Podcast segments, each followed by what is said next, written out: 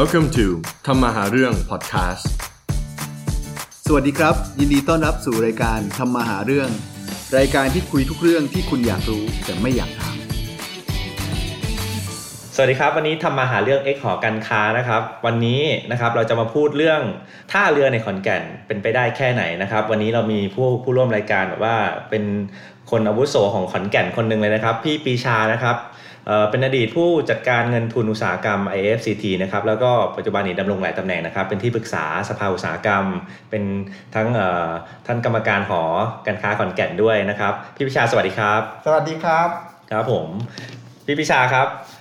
ไอ้ขอนแก่นเนี่ยจะมีท่าเรือนี่ มันเอาทะเลมันตรงไหนมาติดขอนแก่นครับพี่ ในอดีตนี่ใครที่อยู่ติดทะเลนี่เจริญหมดเลยนะ แล้วก็คนก็เลยคิดกันว่าอ้าวทำยังไงเราอยู่ไกลจากทะเลแล้วเราจะทำเหมือนเราติดทะเลได้ มันจึงมีแนวคิดในเรื่องของการทำท่าเรือบกท่าเรือบกเนี่ยเป็นการเปลี่ยนแปลงที่สำคัญในการที่จะให้เราสามารถส่งออกสินค้าโดยไม่ต้องไม่ต้องไปถึงทะเล เราสามารถส่งสินค้าขึ้นทางราง แล้วหลังจากนั้นรางลากไปถึงท่าเรือก็ไม่ต้องมีการตรวจปล่อยอีก ก็ซิลตู้ตรง ขอนแก่นเนี่ยแล้วก็ไปถึงท่าเรือแหลมฉบังก็ลงไปเลย หรือท่าเรือคลองเตยก็ลงไปเลย โดยไม่มีการนั่นรวมทั้งสินค้าที่มาจากต่างประเทศก็สามารถจะขนขึ้นระบบราง แล้วก็เอามาตรวจปล่อยที่นี่ เพราะฉะนั้นท่าเรือเนี่ยทำหน้าที่เหมือนกันกับเอ่อตรงท่าเรือเลย เพียงแต่ว่าอยู่บนบกอืมอยู่บนพื้นที่ที่ห่างไกลจากทะเล สามารถทำได้แล้วในยุคปัจจุบันอ๋อคืออันนี้มันคือแนวคิดของคำว่าท่าเรือบก อ๋อนี่ตอบคำถามหลายคนแล้วนะครับที่ถามว่าท่าเรือบกเนี่ยมันคืออะไรแต่ว่าท่าเรือบกเนี่ยคือท่าเรือมันอยู่ตรงไหนก็ได้ แต่ว่ามีมีโลจิสติกที่จะเอาเข้ามาถึง แล้วก็มีพูดง่ายว่าเหมือนกับท่าเรือที่ติดกับทะเลเลยใช่ไหมครับพี่เอ่อมันเป็นเรื่องสิทธิประโยชน์ทางด้านศุลกากร ซึ่งทางรัฐบาลเนี่ยโดยการท่าเรือแห่งประเทศไทยเนี่ยเขามีสิทธิ์ในการที่จะไปตั้ง นอกจากเขาตั้งเดิมเนี่ยเขาตั้งอยู่ตามท่าเรือ เขาสามารถจะเข้ามาตั้งลึกๆได้ แล้วก็เขาก็มาตั้งเพื่อจะตรวจปล่อยสินค้าหรือว่าเพื่อจะรับสินค้าก่อนที่จะไปขึ้นเรือเนี่ยโดยไม่ต้องมีเรืออยู่ตรงนี้ แต่มีรางรถไฟมีรถไฟอืมเพราะฉะนั้นตู้คอนเทนเนอร์ต่างๆ ก็จะมีการบรรจุตู้ที่นี่และ seal ที่นี่โดยศุลกากรก็จะก็จะปิดผนึก แล้วห้ามเปิดตู้นี้จนกว่าจะถึงต่างประเทศประมาณนี้ครับแล้วหรือสินค้าที่มาจากต่างประเทศก็สามารถที่จะมาเปิดตู้ที่นี่โดย ไปถึงท่าเรือไม่ต้อง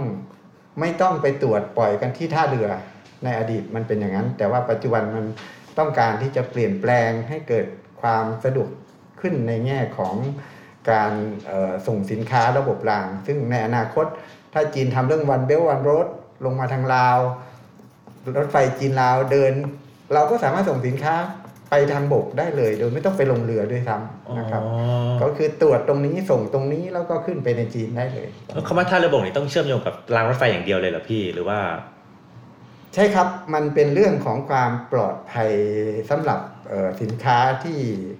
ที่ได้ผ่านกระบวนการศุลกากรอืมเพราะฉะนั้นถ้าไปด้วยระบบอื่นเนี่ยมันมันไม่ได้ถูกฟิก เวลาสินค้าเราจะลงเรือพ อลงเรือไปแล้วเนี่ยกว่าจะถึงต่างประเทศมันก็ขึ้นจากเรือไง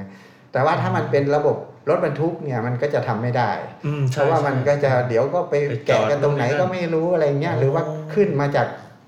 ทะเลแล้วเนี่ยขึ้นมาจากเรือแล้วเนี่ยแล้วระหว่างทางมันจะเกิดปัญหาได้ในการที่จะเอ่อมีการเอ่อทุจริตปัญหามีปัญหาอ่ขึ้นมีมาปัญหาในแง่ของโภาษีศุลกากรประมาณนี้ครับแสดงว่าทุกครั้งที่พูดถึงท่าเรือบกเนี่ยยังไงก็ต้องยังไงก็ต้องเชื่อมกับรางรถไฟ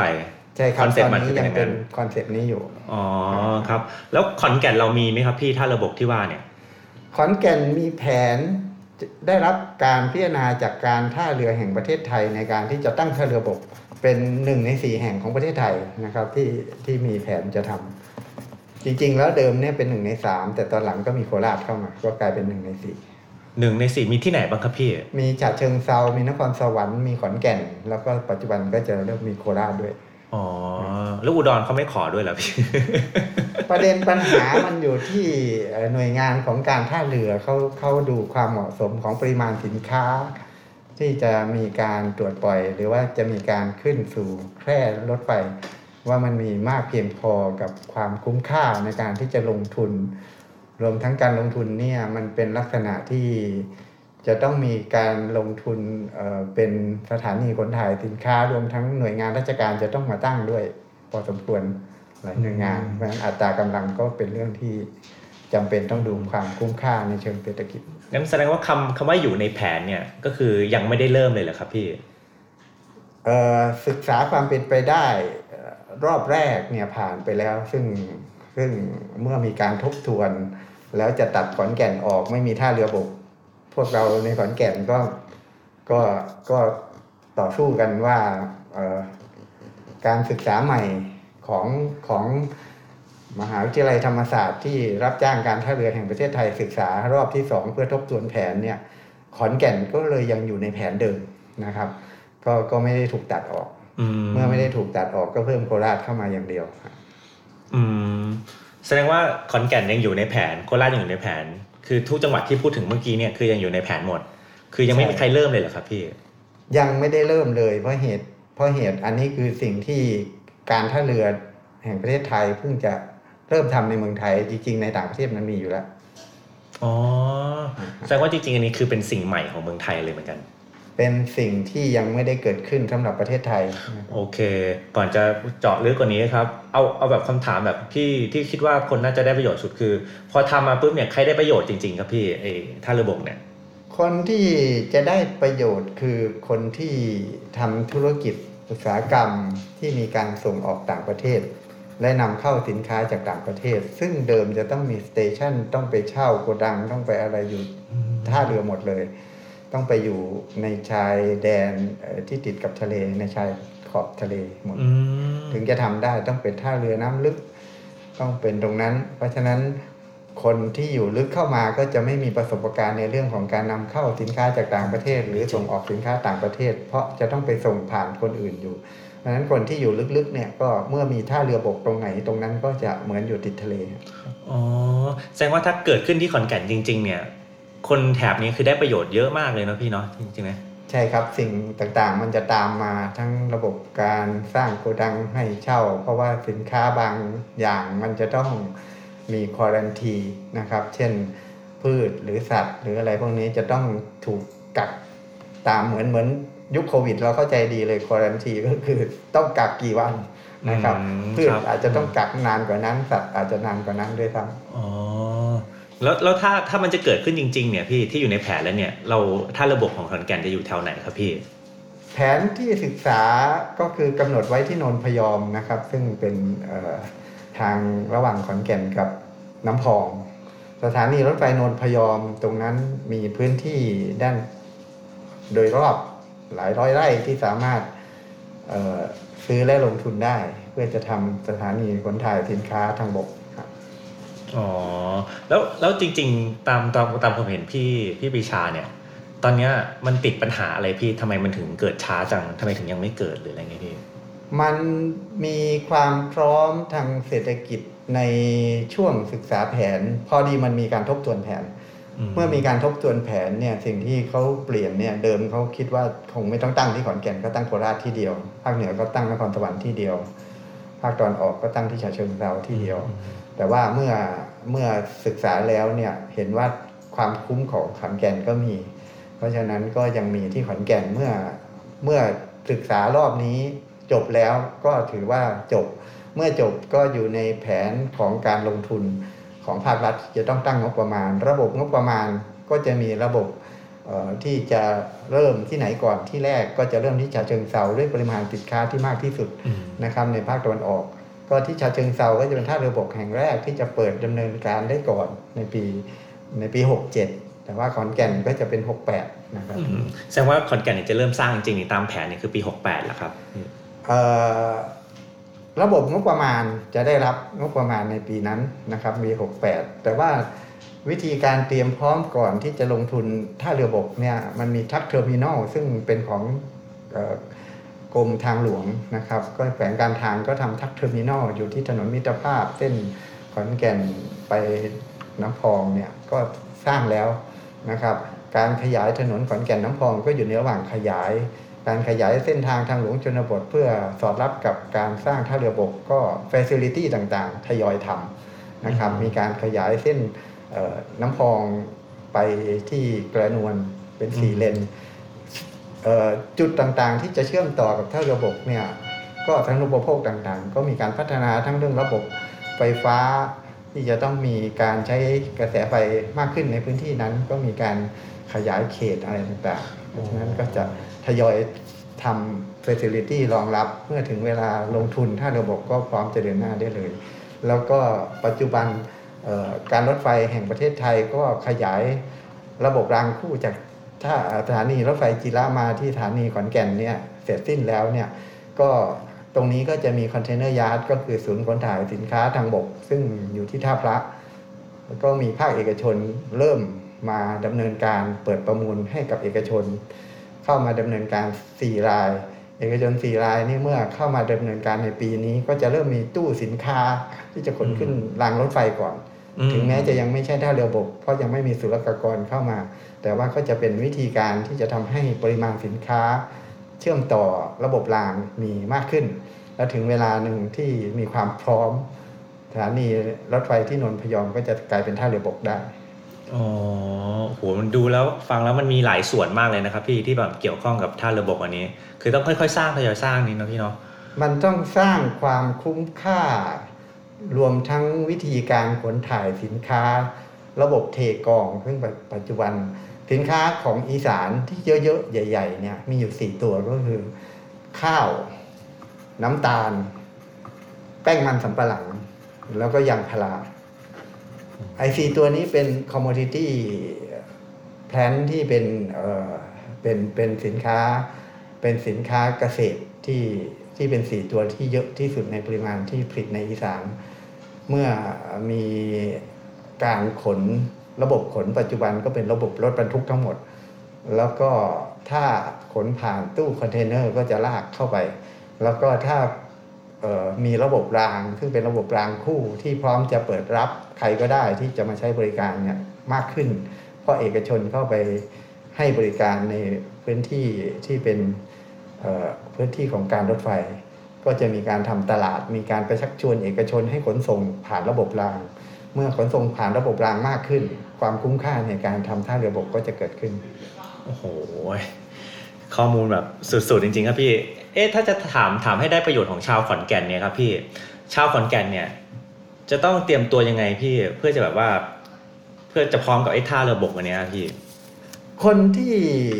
เอ่อเป็นนัก อุตสาหกรรม ผู้ประกอบการอุตสาหกรรมก็จะได้เริ่มคุ้นเคยกับการเปลี่ยนวิธีขนสินค้าที่พนักงานจะต้องขับรถไปค้างคืนที่ท่าเรือเพราะต้องวิ่งไปวันหนึ่งวิ่งกลับอีกวันหนึ่งก็จะเปลี่ยนเป็นแบบวิ่งไปกลับได้ หรือวิ่งวันหนึ่งหลาย ๆ รอบได้ เพื่อจะขนไปขึ้นที่สถานีรถไฟท่าพระเพื่อมีตู้ขนสัตว์ระบบขนถ่ายสินค้า เป็น container yard ที่จะขึ้นแค่รถไฟ อันนี้ก็คือวิธีหนึ่งที่จะทำให้คุ้นเคยกับระบบรางอืมส่วนที่สองก็คือว่าเมื่อเมื่อเขาเปลี่ยนความการขน ระบบความปลอดภัยของสังคมอะไรมันก็เปลี่ยนไป แล้วก็ผู้ประกอบการที่เป็นรายย่อยเนี่ยก็จะเริ่มมีคนที่ทำระบบศุลกากรเนี่ยก็คือทำส่งออกหรือนำเข้าเนี่ยระบบระบบไอไอไอศุลกากร ระบบไอ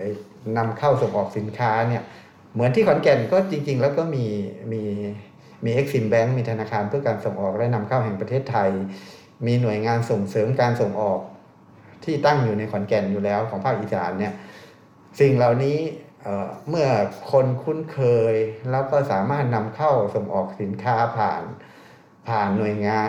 ผ่านที่จุดนี้ได้เนี่ยถึงแม้จะยังต้องมีคนไปจัดการอยู่ที่ท่าเรือ ก็จะเริ่มรีคูดคนที่จะ ส่งเมลในการที่จะนำเข้าสินค้าจากต่างจากต่างประเทศโดยตรงที่ขอนแก่นได้ แล้วก็ส่งออกสินค้าจากขอนแก่นโดยตรงได้เนี่ยมากขึ้นเรื่อยๆนะครับ ก็จะทำให้ขอนแก่นซึ่งซึ่งเอ่อเดิมเราก็ไม่ติดทั้งชายแดน เราก็ไม่ติดทั้งทะเลเนี่ย เราก็สามารถที่จะเป็นผู้ส่งออกนำเข้าสินค้าได้ครับโอ้โหคือประชาชนขอนแก่นหรือว่าไงหรือจังหวัดรอบข้างเนี่ยต้องเตรียมตัวเลยนะครับ เนี่ยพี่ถ้าถ้าตามความคิดของพี่ปิชาเองคิดว่า โอเค เราเริ่มสร้างกันมาแล้วล่ะครับ ระดับหนึ่งครับแล้วก็ไอ้แผนก็ประมาณหกแปดเนี่ยจะมาแบบทีเดียวเยอะๆเลยครับนะครับแล้วพี่คิดว่าเราจะพร้อมใช้ตอนไหนครับ ถ้าระบบก็เข้าใจว่ามันเมื่อเมื่อมีการทำตรงนั้นเป็นท่าเรือบกตามกฎหมายแล้วเนี่ยมันมันขึ้นอยู่กับกฎหมายด้วยนะครับพอพออนุญาตให้มันก็จะมีการขนส่งสินค้าตรงนั้นได้เลยในปีปีเข้าใจว่าปีถัดไปเลยนะครับเพราะจริง ๆ การลงทุนมันใช้เวลาแค่ปีเดียว แต่ว่าการตรวจปล่อยสินค้าหรือการการส่งสินค้าออกเพื่อจะเพื่อจะขึ้นตู้คอนเทนเนอร์ที่รถไฟที่ที่นนพยอมเนี่ยมันก็ทำทำได้เลยในปีที่เราประกาศตรงนั้นเป็นท่าเรือบก อันนี้เมื่อเมื่อคนขอนแก่นที่ไปทำงานอยู่ ในเขตอื่น เช่นภาคตะวันออก หรือว่าที่ท่าเรือคลองเตยกรุงเทพหรืออะไรเนี่ยก็จะสามารถกลับมาทำงานที่บ้านได้อืมเพราะขอนแก่นก็เป็นแหล่งที่นักศึกษาจบมหาวิทยาลัย แล้วก็ไปทำงานในที่ต่างๆ ทั้งตามด่านชายแดน ซึ่งเดิมก็มีพิธีการศุลกากรในการส่งออกนำเข้าสินค้าอยู่แล้วเนี่ยก็สามารถกลับมาทำงานในพื้นที่นี้แล้วก็เอ่อทำให้พื้นที่นี้ซึ่งเดิมไม่มีผู้ส่งออกนำเข้าสินค้า ก็จะมีคนเปลี่ยน โดยเฉพาะถ้าระบบรางในประเทศลาวแล้วเสร็จเนี่ยเอ่อการขนส่งโดยรถบรรทุก R3A จากจากคุณหมิงหรือ 12ปันนามาที่เชียงรายเชียงของเนี่ยมันเขาก็จะย้ายมาอยู่โซนทางหนองคายนี้แทน เพราะว่าอืมเอ่อรถไฟมันมาทางนี้แทนแล้วจีนก็จะไม่ขนทางรถบรรทุกแล้ว มันก็จะมาทางนี้มากขึ้นอ๋เรื่ออยแสดงว่าเรามีโครงการเชื่อมต่อไม่ใช่แค่ไปไปทะเล เรามีเชื่อมต่อไปจีนด้วยๆถูกต้องใช่ไหมครับเพราะจีนเอาจีนเจตนาก็ขนสินค้าอ๋อแสดงว่าจีนจีนก็เหมือนเหมือนรับรับกับ project นี้เหมือนกัน แน่นอนใช่ไหมครับเพราะว่าการขนส่งสินค้าด้วยระบบรางทั้งเร็วกว่าทั้งถูกกว่าอืมแล้วประเทศข้างๆล่ะครับพี่มันมี project แบบ support มาไหมครับ อย่างประเทศเอ่อข้างๆเราอย่างพม่าอย่างเวียดนามอย่างเงี้ยครับเขามี project มา support เราอย่างนี้ไหมครับเขา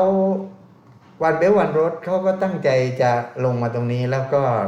ขึ้นอยู่กับขีดความสามารถของแต่ละประเทศในการที่จะกระจายสินค้าออกไปข้างเคียงเนาะแต่ว่าเบลที่มันลงไปทางเวียดนามก็มีนะครับ ลงไปทางเวียดนามก็จะต่างหากลงไปทาง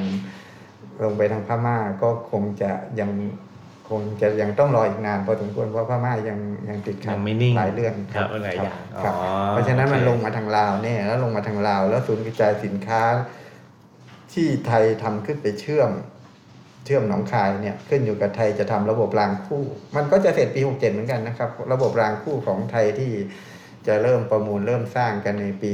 ปีปีหน้าเนี่ยแล้วก็หลังจากนั้นก็จะเป็นระบบรางคู่ขึ้นไปจนถึงสถานีรถไฟหนองคาย ซึ่งจะไปเชื่อมกับท่านาแล้งที่รถไฟจีนรถไฟจีนก็จะทำระบบรางเป็น standard gauge 1.43 เมตรเนี่ยข้าม ข้ามสะพาน แล้วจะทำสะพานคู่แห่งที่สองที่หนองคาย เพื่อจะให้รางรถไฟจีนเข้ามาจอดที่หนองคายได้อืมก็จะมีการขนส่งสินค้าขึ้นระบบรางของเรา ทั้งเราทำ national gate ข้ามไปที่ลาวเนี่ยปัจจุบันก็ใช้สะพานเดิมอยู่เป็น national gate ครับขนาดเม็ดเดียว แต่ว่าพอสาทางสะพานคู่เนี่ยรถไฟของไทยก็จะข้ามไปท่านาแรงได้ง่ายขึ้น เพราะว่าไม่ต้องตัดทีละครึ่งขบวน แล้วก็ ขนข้ามไปได้ทั้งขบวน แล้วก็ขนมาได้ทั้งขบวน รวมทั้งรถไฟจีนก็ข้ามมาจอดฝั่งไทยได้ ก็จะทำให้ความเปลี่ยนแปลงในการใช้ระบบรางรถไฟในประเทศไทยมากขึ้นอืมครับโอ้ฟังมานี่คือประโยชน์มหาศาลจริงนะพี่แบบว่าถ้ามันผ่านอย่างนี้จริงนี่คือขนส่งแบบง่ายมากเลยข้ามประเทศเนี่ย ไม่ต้องไปแบงทะเลอย่างเดียวแล้ว คือคนที่อยู่ในที่มันเป็นแบบอยู่บนพื้นดินไกลๆครับอย่างจังหวัดรอบข้างขอนแก่นเหมือนกันนะพี่เนาะก็สามารถที่จะ ขนส่งแบบชิปปิ้งทำอะไรก็ง่ายขึ้น ผ่านระบบศุลกากรได้ง่ายขึ้นครับพี่คำถามสุดท้ายครับเออพี่คิดว่าไอ้ระบบหรือว่าไม่ใช่สิไอ้โปรเจกต์เนี้ยครับที่มันกำลังจะเกิดขึ้นเนี่ย ถ้ามันจะไม่เกิดจะติดปัญหาอะไรครับพี่ ระบบนี้เกิดแน่ เพียงแต่ทามมิ่งเท่านั้นเองที่รัฐสามารถจัดสรรงบประมาณไป เพราะว่ามันคงหยุดยั้งความเปลี่ยนแปลงของสังคมไปไม่ได้หรอก เพราะว่า ปัจจุบันการตรวจปล่อยสินค้าที่ผู้ที่ได้รับ VOI และอยู่ในนิคมอุตสาหกรรม ก็มีเขตสินค้าทันบนอยู่แล้วอย่างนิคมอุตสาหกรรมสุรนารีที่โคราช หรือนิคมอุตสาหกรรมของนวนครที่โคราชเนี่ยก็มีจุดตรวจปล่อยสินค้าแบบนี้อยู่แล้วนะครับ ซึ่งเป็นเเป็นกระบวนการคล้ายๆ ท่าเรือบก แต่ว่ามันไม่มีของการท่าเรือ การท่าเรือไม่ได้เป็นผู้ไปดำเนินการ แต่เป็นการนิคมอุตสาหกรรมเป็นผู้ไปดำเนินการนะครับ ซึ่งก็ผ่านรัฐวิสาหกิจของไทย แล้วก็วิธีการที่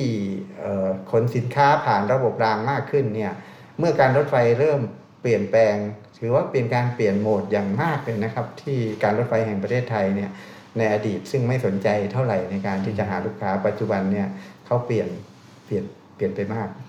อืมมันก็จะทำให้ผู้ที่จะมาใช้รางรถไฟอย่างการท่าเรือเนี่ยก็เห็นประโยชน์แล้วก็จะมาขยายเอ่อหน่วยงานของการท่าเรือเพื่อทำท่าเรือบกอืม โหมีหลายในวยงานผลักดันมากเลยครับ ตอนแรกว่าจะถามว่ามีอะไรผลักดันบ้างแต่คงไล่มาไม่หมดเพราะว่ามันเยอะมากจริงไอโครงการนี้คนที่เกี่ยวข้องคือการรถไฟกับการท่าเรือฮะแล้วก็แล้วก็ถ้า